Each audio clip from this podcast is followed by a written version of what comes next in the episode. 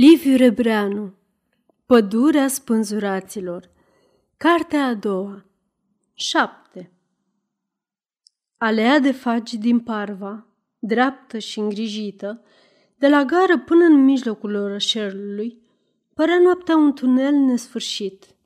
Pașii lui Apostol Bologa scrâșneau harnic pe prundișul umed, încât Petre, împovorat cu două geamantane, de-abia se ținea după dânsul, gâfâind din greu.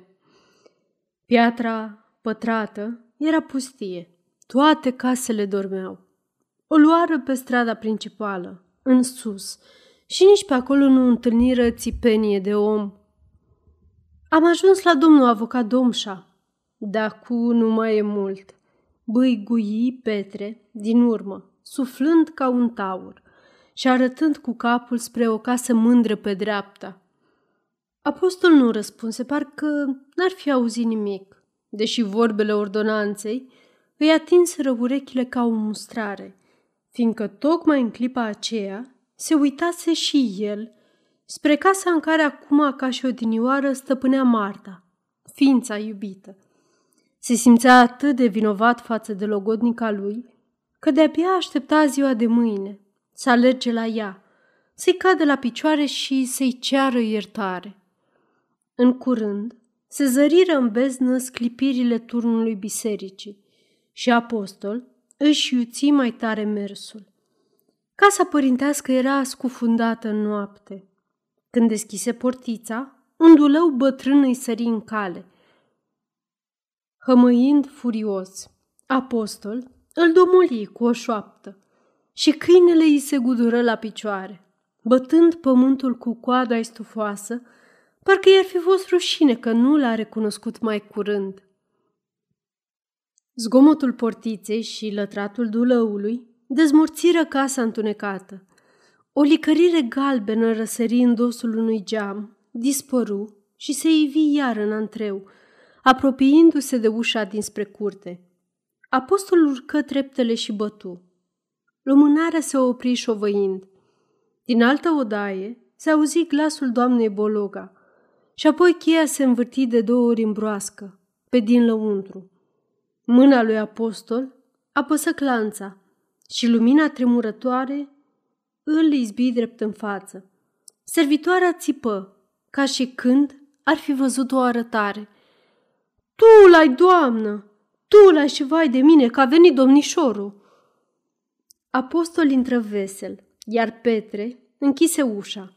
În pragul odăii din fund a apărut doamna Bologa, în capul gol, cu fața albă ca hârtia, uitându-se parcă n-ar fi îndrăznit să dea crezământ ochilor, apoi izbucni printre lacrimi. O, dragul mami, scumpul mamei! Se îmbrățișară îndelung, murmurând în același timp vorbe și crâmpeie de fraze fără legătură, în care bucuria și înduioșarea își găseau descărcătura trebuincioasă. După ce se mai potoli, doamna Bologa se întoarse spre servitoarea ce înlemnise cu lumânarea în mână. Rodovico, ce stai ca o toantă? Pune sfeșnicul pe masă și du-te fuga de ațâță focul. Să pregătim ceva de îmbucat domnișorului. Fuga, Rodovico! Iar tu, Petre, așează colul lângă ușă bagajele și odihnește-te o leacă, să mănânci și tu că pe urmă o să plece acasă. Ba eu, doamnă, mai bucuros aș porni la drum, să nu mă apuce moleșala, zise ordonanța, ștergându-și sudorile ce îi curgeau pe frunte și pe obraj, că mai am o postată bună până peste apă.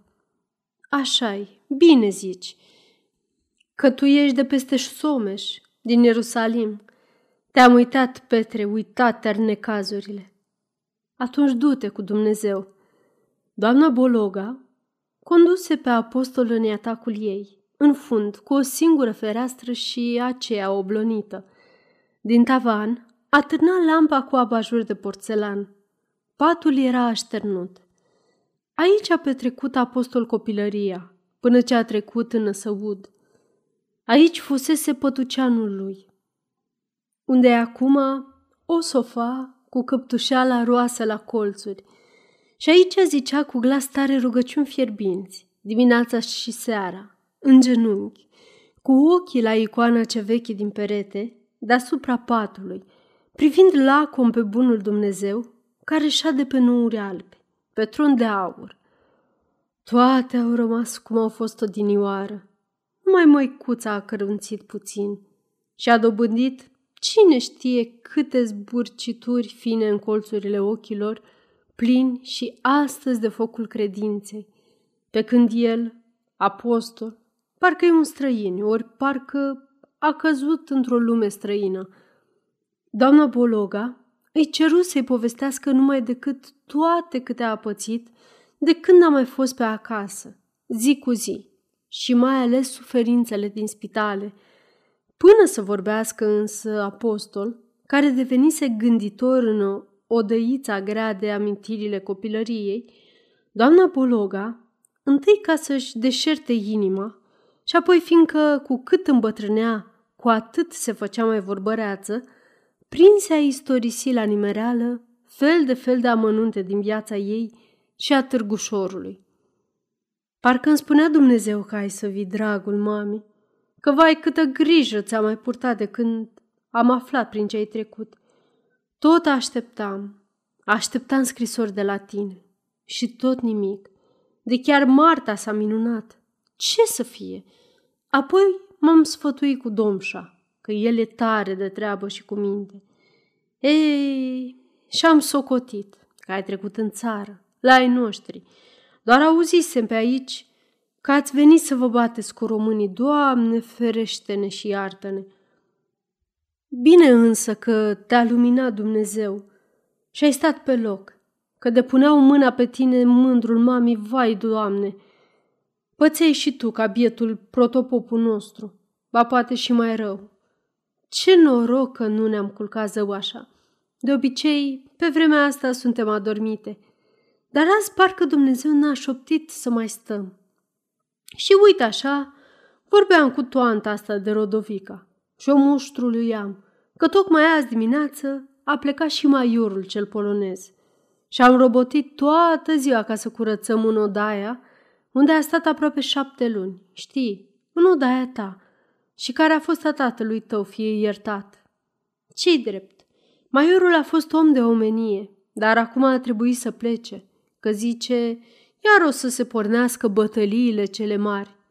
Degeaba, nu se arată pace. S-a tot vorbit vreo două săptămâni că vine pacea, că muscalii, așa și pe dincolo. Aș, palavre. De altfel de pe aici s-au dus mai toate cătanele. De-abia au mai rămas de sămânță din pricina depozitelor. Poate le-ai văzut, bară ce de scânduri, un oraș întreg, lângă drumul feleacului. O întrerupse Rodovica, rumenă de sprinteneală, aducând mâncarea domnișorului. Pe când așternea masa, găsi și ea de cuvință să zică Vezi, doamnă, cât de adevărate semnele la om! Toată ziulica mi s-a bătut ochiul drept. Și iată că Dumnezeu ne-a trimis bucurie în casă. Ia mai taci, Rodovico, că semnele de la diavol. Hotărât doamna Bologa, nemulțumită că slujnica, i-a luat vorba din gură. Mai bine dă fuga și fă patul domnișorului în odaia dumnealui. În vreme ce apostol mânca cu poftă, doamna Bologa, după câteva întrebări, la care răspunse tot ea, începu iar despre pălăgieșul, despre greutățile gospodăriei, despre protopopul Groza. Când isprăvi masa, apostolii puse o singură întrebare. Dar Marta, ce face mamă? Face bine, dragul mami, că-i sănătoasă și tânără, zise doamna Bologa puțin încurcată, ca și cum ar fi așteptat întrebarea și ar fi uitat răspunsul pregătit. Ce să-ți mai spui eu? Că ai să o vezi tu și... Ești gata, Rodovico? Adăugă repede către servitoarea care se ivise în ușă. Așa, că domnișorul e ostenit și îi trebuie o dihnă bună. Îi petrecu în odaia lui și îl sărută pe frunte ca o dinioară, când dormea în atacul cu Dumnezeu pe perete. Apoi Apostol rămase singur. Pe meșcioara de noapte fâlfâia flacăra portocalie a unei lumânări, scufundată într-un sfeșnic înalt de aramă. Umbre moi jucau pe podele, pe ziduri, în tavan, ca niște visuri de om necăjit. Noapte bună, își zicea apostol, dezbrăcându-se la iuțeală, vârându-se în pat și sucindu-se în dreapta și în stânga, până să-și potrivească bine culcușul. Suflă în lumânare. Voia să adoarmă îndată, fiindcă, într-adevăr, călătoria îl zdrobise. Dar oare, de ce s-a încurcat mama când am întrebat-o de Marta? Îi trecu prin creier fulgerător. Firește, doamna Bologa nu prea iubește. Și s-a împotrivit până la logodnă. Pe urmă s-a împăcat. Degeaba.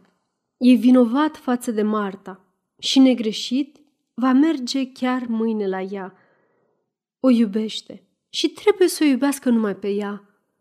În locul ei însă apărea Ilona, cu năframa roșie pe cap, cu ochii în care joacă râsete stranii, cu glasul care mângâie și zgârie. Și fără să vrea, simțea o plăcere nemărginită, știind cu siguranță că, departe, într-un sat, există o ființă care și în vis îl poartă numai pe el în inimă. Dar asta nu se poate. Marta. Unde-i Marta? Mâine neapărat va merge la ea. A doua zi se deșteptă în sărutările soarelui vesel de aprilie. În odaie, parcă intrase iarăși primăvara, cu valurile albe de lumină, cu îndemnuri de bucurie. Pe masă, pe o tavă așternută cu șervet înflorit, aștepta ceașca lui de odinioară, plină de cafea cu lapte și o halcă zdravănă de cozonac. În sufletul lui se lășluia o mulțumire mare. Era dragă toată lumea. Dacă aș fi izbutit, acum cine știe unde aș fi? Se gândi cu o înfiorare ca un junghi. Dar gândul se stinse, ca și cum n-ar fi putut rezista bucuriei de viață ce îi clocotea în inimă. Din odaia aceasta, o ușă dublă dădea în cerdacul din față, înconjurat de grădinița cu flori. Acolo, într-un jilț, învălit cu o scoarță veche, Bologa se tolăni tihnit, ca un burghez fără griji, după o masă bogată. Avea de gând să se odihnească puțin și apoi să plece la Marta. Umbrele, de-abia înfiripate ale nucelor din grădiniță, sădiți în ziua în care s-a născut el, îi gâdilau obrajii alintați de razele calde. Din cerul foarte albastru și curat, cobora liniște, precum din casele împrăștiate, din copacii înmuguriți, din câmpurile spintecate de pluguri, din dealurile gălbui, din pădurile negre, bătând în verde, se înălța de unde nevăzute viața cea mare, atotputernică, neîndurată și totuși nesfârșit de ademenitoare. În văzduh plutea dragostea de viață, cu tremurături de aripi argintate, cântând imnuri de slavă, care picurau în inim fericire, adevărată și mii de speranțe. Sufletul lui Bologa sorbea vraja primăverii, nesăturat. Ochii lui priveau, dar nu vedeau, precum urechile lui nu auzeau decât chemările care fâlfâiau în ceruri. Oamenii treceau pe uliță, îi dădeau binețe și el nu-i lua în seamă. În prejurul său răiau amintirile copilăriei, care parcă îl strămutau în trecut. Și vremea trecea peste dânsul, nemăsurată și nepătrunsă, cum trece peste oamenii lecuiți de ispitele fericirii. Apoi deodată îi plesnia auzul o voce cunoscută, veselă, puțin prea ascuțită cu sclipiri de râs globiu. Apostolul întâi a avut impresia că a căzut de pe o culme și se ridică în picioare ca mușcat de șarpe. În stradă, în dreptul porții, se oprise Marta, care nu-l vedea și vorbea ungurește cu un ofițer de honvezi, arătându-i casa. Când intră în curte și îl zări, îi strigă bună ziua, tot pe ungurește, în vreme ce ofițerul, la spatele ei, duse mâna la cozoroc, zâmbind jenat. Peste câteva clipe, Marta ajuse în fața lui apostol. Purta o bluză albă, dantelată și o pălărie mică, de sub care se zbârleau cârlionții castanii. Îi erau obraje aprinși și în ochii de veveriță scânteia o veselie nestăpânită. Rodovica a umplut orașul. Că ai sosit azi noapte, ciripi ea, apropiindu-se. Te-am așteptat să vii, dar am pierdut răbdarea și iată-mă. Vorbea tot ungurește și cu atâta plăcere că buzele puțin cărnoase tremurau. Apostol era buimăcit auzind-o. Se silea să zâmbească și se feri să strângă mâna mică întinsă spre el. Peste o clipă însă, îi apucă degetele cu o mișcare mașinală și răspunse de asemenea ungurește. O, domnișoară, nici nu mă așteptam să... Iartă-mă, sunt zăpăcit. Pentru că nu i-a sărutat mâna cum obișnuia și i-a zis domnișoară, Marta a avut o șovăire și chiar surâsul îi se veștezi un moment. Dar își reveni repede și, întorcându-se spre însoțitorul ei, îi vorbi cu o veselie mai zgomotoasă, ca și cum ar fi vrut să-și risipească umbra de nemulțumire. Uite, logodnicul meu, pe care îl cunoști din câte ți-am povestit despre el. Aceasta este o înregistrare Cărțiaudio.eu. Pentru mai multe informații sau dacă dorești să te oferi voluntar, vizitează www.cărțiaudio.eu. Toate înregistrările Cărțiaudio.eu sunt din domeniu public. Să știi, adăugă iar către apostol, că dumnealui mi-a ținut o vărășie toată iarna. Al minteri, m-aș fi prăpădit de urât. Ofițerul de honvezi, fercheș, spilcuit, pudrat, ieși la iveală, mai îndrăzneț. Pe brațul stâng purta pardesiul Martei. Salută ceremonios, zângănindu-și pintenii. Locotenent Tohati. Urmă o pauză, fiecare așteptând să înceapă celălalt vorba. Tot Marta curmă tăcerea, cu o vioiciune atât de exagerată, că amândoi bărbații plecară ochii. Am fost în piață pentru cumpărături și acolo l-am întâlnit pe domnul. Se întrerupse, râse cu mici hohote scurte și continuă tot râzând. Atunci, ce mi-ai zis? Hai să-l iau cu mine, să-l prezint lui Apostol, ca nu cumva să fie gelos. Și uite așa l-am luat. De altfel, și el e logodit, așa că... Iar râse. Acum însă cei doi, încurcați, zâmbiră cu câte o ușoară plecăciune. Marta, încurajată, deveni mai sinceră, aruncă la o parte râsul și urmă cu glas moale. N-ai fost deloc sârguincios cu scrisorile.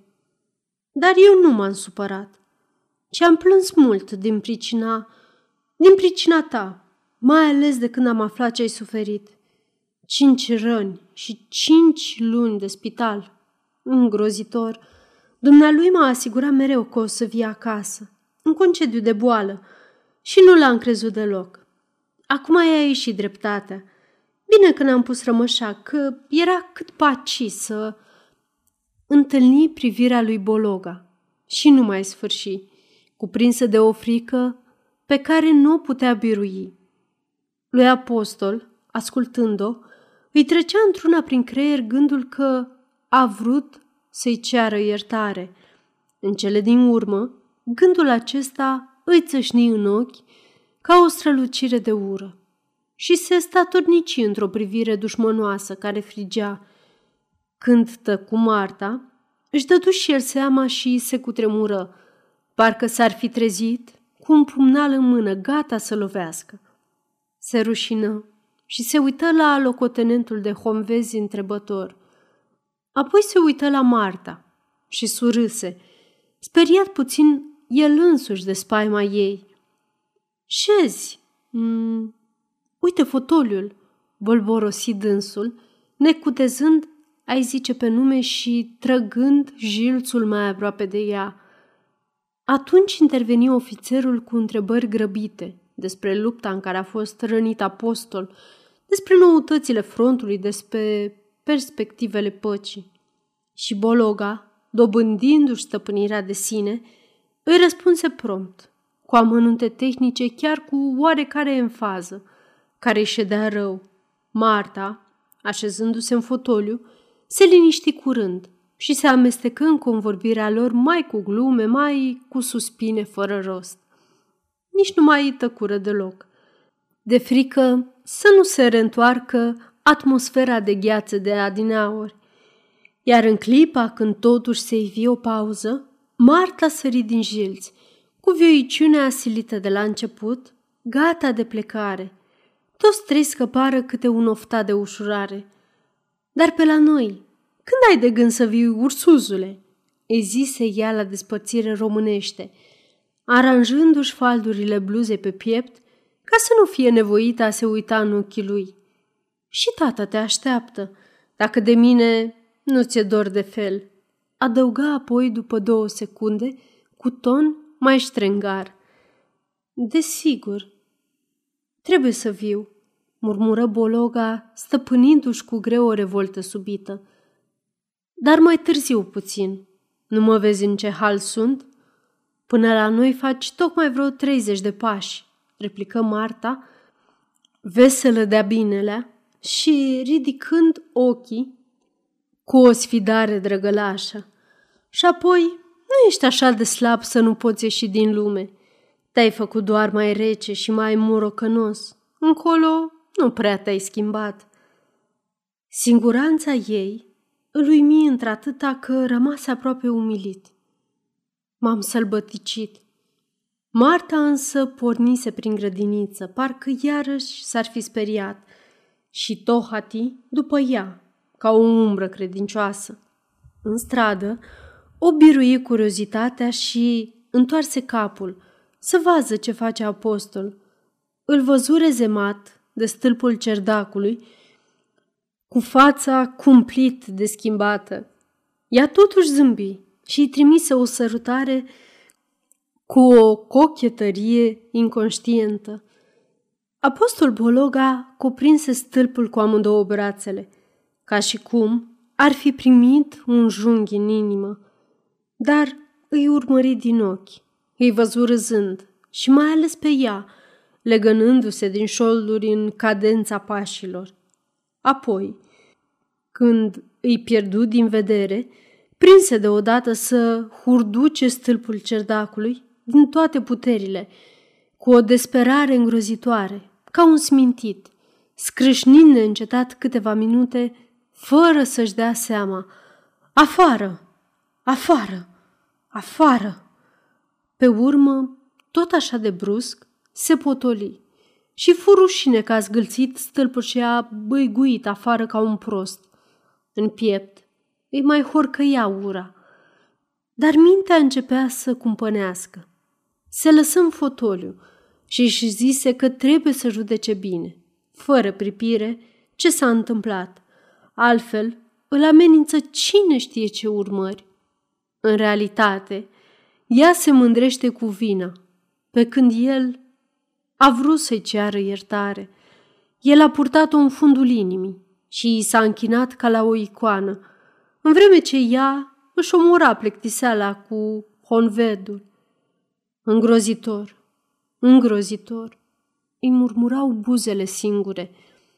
Acum era absolut sigur că numai din pricina ei a pornit la război, numai ca să împlinească un capriciu. Atât de mult a iubit-o. Peste drum, crucea din turnul bisericii strălucea cu fulgerări de aur. Ochii lui apostol se încăpățânau să înfrunte razele ce izvorau din trupul crucii. Parcă lumina lor orbitoare și triumfătoare ar fi încercat să-l sfideze sau să-l dojenească tocmai în momentele când creierii lui se frământau cu necredința ființei care i-a frânt în două viața. Apoi deodată, privirea lui coborâ de la cruce jos, în cimitirul de lângă biserică, și descoperi piatra cu inscripția aurită, însemnând mormântul și amintirea tatălui său. I se părea că literele s-au cam șters și se gândi să cheme pe pietrarul cel bătrân, să reînnoiască poleiala. În aceeași clipă însă își aduse aminte atât de clar ca și cum l-ar fi auzit acum întâia oară, cuvintele pe care i le-a spus tatăl său odinioară, în năsăud. Să-ți faci datoria totdeauna și nu uita niciodată că ești român. Și amintea perfect, nu numai glasul, ci și intonația exactă. Niciodată și român. L-a rostit apăsat, ca o subliniere, iar în român a pus cel puțin trei de r. Adică ce rost are amintirea aceasta acum? se întrebă apostol, luându-și seama și negăsindu-i rostul, nici legătura cu ceea ce îl preocupa pe el în momentele acestea. Mai stătu vreo jumătate de oră în cerdac, fără să găsească soluția. Intră în odaia sa, abătut, nehotărât, cu gândurile împrăștiate. Se puse să caute ceva, apoi se repezi la birou, scoase tremurând hârtie de scrisori și așternu foarte grăbit câteva rânduri către avocatul Domșa, anunțându-l că consideră logodna cu Marta ca o nesocotință copilărească și de aceea îi înapoiază vergheta. Uite ce simplu și cum nu mi-a venit în minte, își zicea scriind adresa, mulțumit parcă ar fi găsit o comoară. Scotoci prin sertare și, în sfârșit, dădu peste ceea ce căutase adinauri, o cutiuță căptușită cu catife albastră. Își scoase vergheta din deget și o puse în cutiuță, iar cutiuța o împachetă frumos și o sigilă cu ceară roșie. Apoi chemă pe Rodovica și o trimise cu scrisoarea și cu pachetelul la domnul avocat Domșa, poruncindu-i să îi le dea chiar dumnealui în mână. Apoi ieși iar în cerdac și iar văzu inscripția pe mormânt și iar își aminti vorbele tatălui său. Nu uita niciodată că ești român.